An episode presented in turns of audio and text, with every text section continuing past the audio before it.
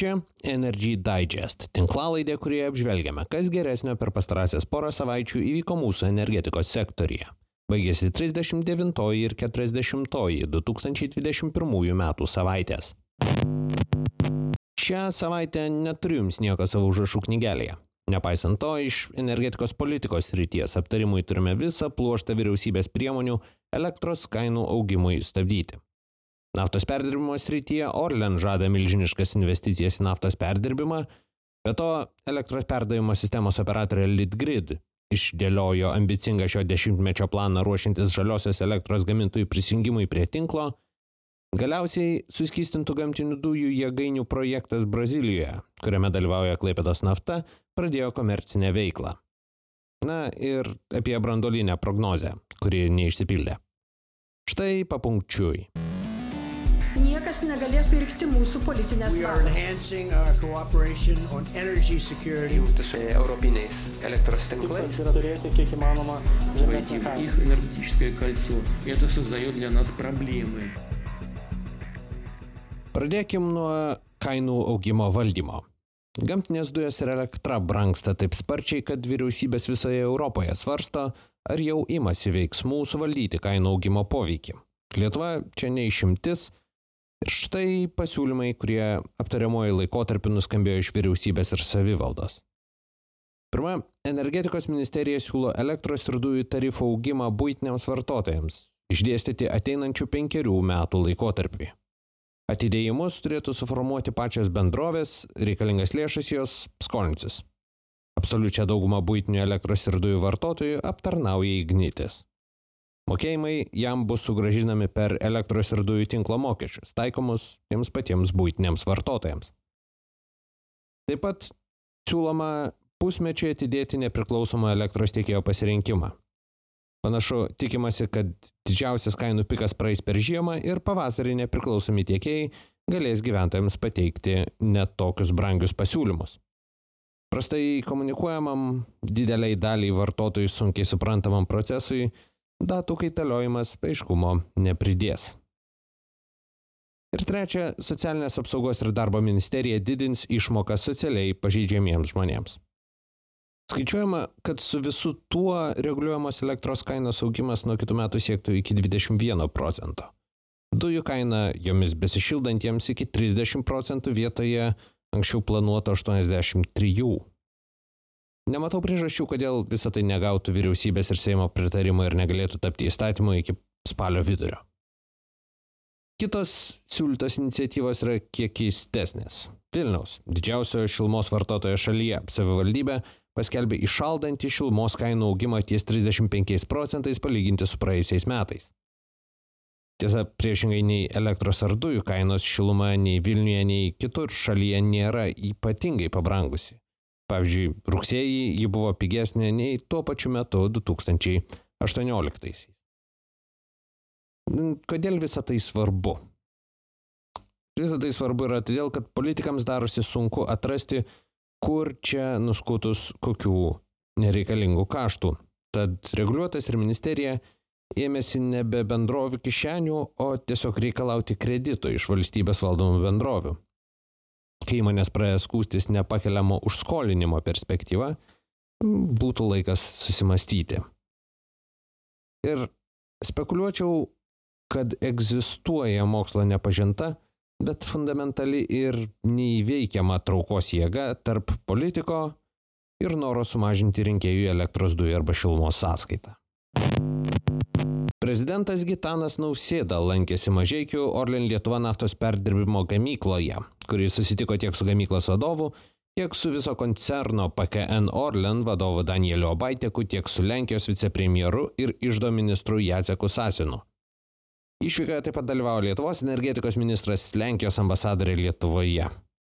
Vizito metu bendroje šalies vadovui pristatė ateinančių penkerių metų strateginį planą ir patvirtintą 641 milijono eurų investicinį projektą, kuris leistų iš to paties kiekio naftos pagaminti daugiau perdirbtų naftos produktų. Pasak Danielio Vaiteko, Lenkijos PKN Orlen prezidento, investicinį projektą planuojama įgyvendinti iki 2024 metų. Orlen investicijas į naftos perdirbimą mažiekiuose žada jau kurį laiką. Tai minėta 2018 m. pradžioje pasirašytoje vyriausybių bendradarbiavimo deklaracijoje. 2018 pabaigoje žadėta, kad projektas bus užbaigtas 22-aisiais. 2019 metais plėtrą žadėjo čia viešėjęs Lenkijos premjeras Mateušas Moraveckis. Šiemet plėtros projektai buvo pristatomi ir premjeriai. Kodėl visą tai svarbu? Mažiekių naftos perdirbimo gamykla yra vienintelė tokia Baltijos šalyse. Ji taip pat yra viena didžiausių bendrovių Lietuvoje, viena didžiausių mokesčių mokėtojų. Taip pat ir viena didžiausių taršos mokesčių mokėtojų. Be to, naftos bendrovės dėliojasi strategijas, kaip prisitaikyti netaršios ekonomikos siekiančioje aplinkoje. Paken Orlen strategijoje dėliojami panašus akcentai kaip ir visur kitur - naftos chemijos pramonė ir investicijos į atsinaujinančią energetiką. Mažiai matomi reikis pirmojoje kategorijoje.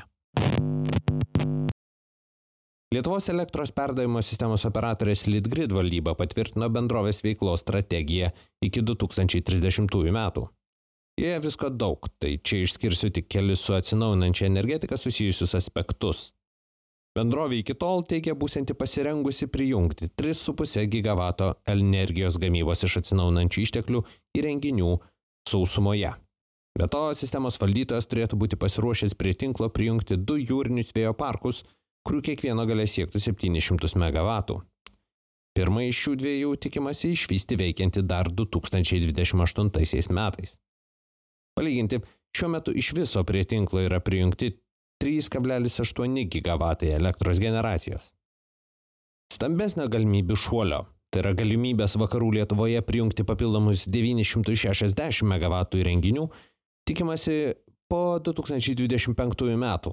Iki tol planuojama užtikrinti tinklo galimybės tapti vienu iš penkių Europos operatorių, turinčių didžiausią Saulės ir vėjo energijos dalį galutinėme energijos suvartojimo balanse. Tai ką visa tai reiškia?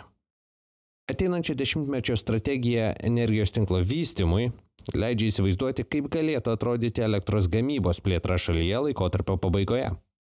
Tiesa, Pasiruošimas prijungti energijos gamybą nėra tolygų įrengtai energijos gamybai. Tam, kad ji būtų įrengta, stengtis turi platesnis institucijų ratas. Ir dabar šiek tiek pakalbėkime apie egzotiškas šalis. Komercinę veiklą pradėjo Brazilijos pirmoji Asų uosto dujinių jėgainių komplekso jėgainė. Kartu su ją vietinis suskystintų gamtinių dujų importo terminalas. Šiame visame projekte Klaipėdos nafta yra atsakinga už sklandžią krantinės bei ant jos esančių įrenginių, e, dujotiekio bei dujų apskaitos stočių techninė bei logistinė eksploatacija. Sutartis čia pasirašyta 13 metų laikotarpiai su galimybė ją pratesti. Visas kompleksas tai dvi dujinės jėgainės uoste, FSRU tipo terminalas, kaip aš vadinu Independence tipo terminalas, ir jas jungianti antžeminė infrastruktūra, Projektą įgyvendina bendra Prumo logistika, BP ir Siemens įmonė Gas Natural ASU. Štai kelios techninės projekto detalės. Bendra kombinuoto ciklo šilumą ir elektrą gaminančių komplekso jėgainių gale yra 3 gigavatai, tai yra 2 po pusantro. Prisiminkime, kad vienas Astravo blokas yra 1,2 gigavatų galios. Šitoms jėgainėms dujas tiekia BP per BWLNG priklausantį FSRU tipo terminalą BW Magna. Jis buvo specialiai projektui statytas apitiksliai Independence dydžio, bet beveik tris kartus sparčiau dujas į tinklą atiduoti galintis įrenginys. Tai nėra pirmas Klaipėdos naftos projektas šiame regione. 2015-aisiais bendrovė konsultavo projekto Kartachenos uoste Kolumbijoje vykdytojus. Tuomet ji padėjo projekto vystytojams su uosto ir terminalo operacijų, techninėmis sąlygomis, rizikos ir saugos valdymu, specialistų mokymais. Kodėl visą tai svarbu? Klaipėdos nafta suskystintų gamtinių dujų projektus mato kaip vieną iš savo veiklos diversifikavimo krypčių. Bendrovė kelia savo tikslą iki 30 metų tapti bent penkių suskystintų gamtinių terminalų operatorė ir keturių terminalų dalininkė. Įdomu tai, kad braziliškas projektas yra konvencinis.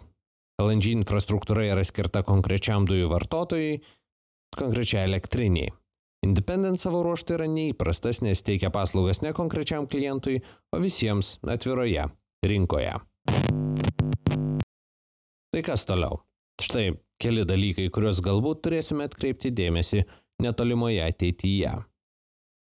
Tiesa, pirma, kas tikrai netoliau, tai Astravo atominė elektrinė pradėjo veikti, nepaisant ankstesnių oficialiojo Vilniaus prognozių, kad remontas užtruks dar kelis mėnesius. Tai ko gero iliustruoja, kokie informaciniai barjerai plyti tarp Lietuvos ir Baltarusijos. Šiaip bendrai Vilnius kol kas yra patenkintas esama padėtimi. Ministras yra 110 procentų tikras, kad nepageidaujama elektra į Lietuvą nebepatenka. Mm, tiesa, nemanau, kad kada pateko. O jei ir klystų, tokiu atveju nauja tvarka nuo tos elektros tvariau mūsų nesaugo. Be to, spalio 14 dieną baigėsi Enefit Green pirminis viešas akcijų siūlymas. Jo rezultatai paaiškės apie spalio 15 dieną, o priekyba akcijomis Nasdaq Tallinn akcijų biržoje prasidės apie spalio 21. Tai bus antroji didelį kiekį akcijų Baltijos biržose išplatinusi energetikos bendrovė po Ignitis grupės. Ir paskutinis dalykas - kainų augimo švelninimui skirti siūlymai tikėtina jame bus priimti ypatingos skubos tvarka, galimai jums dar nespėjus pasiklausyti šitos tinklalaidės. Šiam kartui tiek. Jei tinklalaidė jums pasirodė įdomi, prenumeruokite. Energy Digest rasite bet kurioje podcastų programėlėje. Papasakokite apie tinklalaidę draugams, bendradarbiams ir pažįstamiems, galbūt jiems energetikos naujienos taip pat bus įdomios. Šis podcastas kuriamas to paties pavadinimo naujienlaiškio pagrindu. Jei mėgstate naujienas ir skaityti, o ne tik jų klausytis, laidos aprašymę rasite nuorodą, kurią sekdami galėsite užsiprenumeruoti naujienlaiškį. Ten pat rasite nuorodą į Patreon platformą, kurioje galite tapti tinklalaidės rėmėjais. Ačiū, kad klausėtės. Su jumis buvau aš, Naglis Navakas. Iki kitų kartų.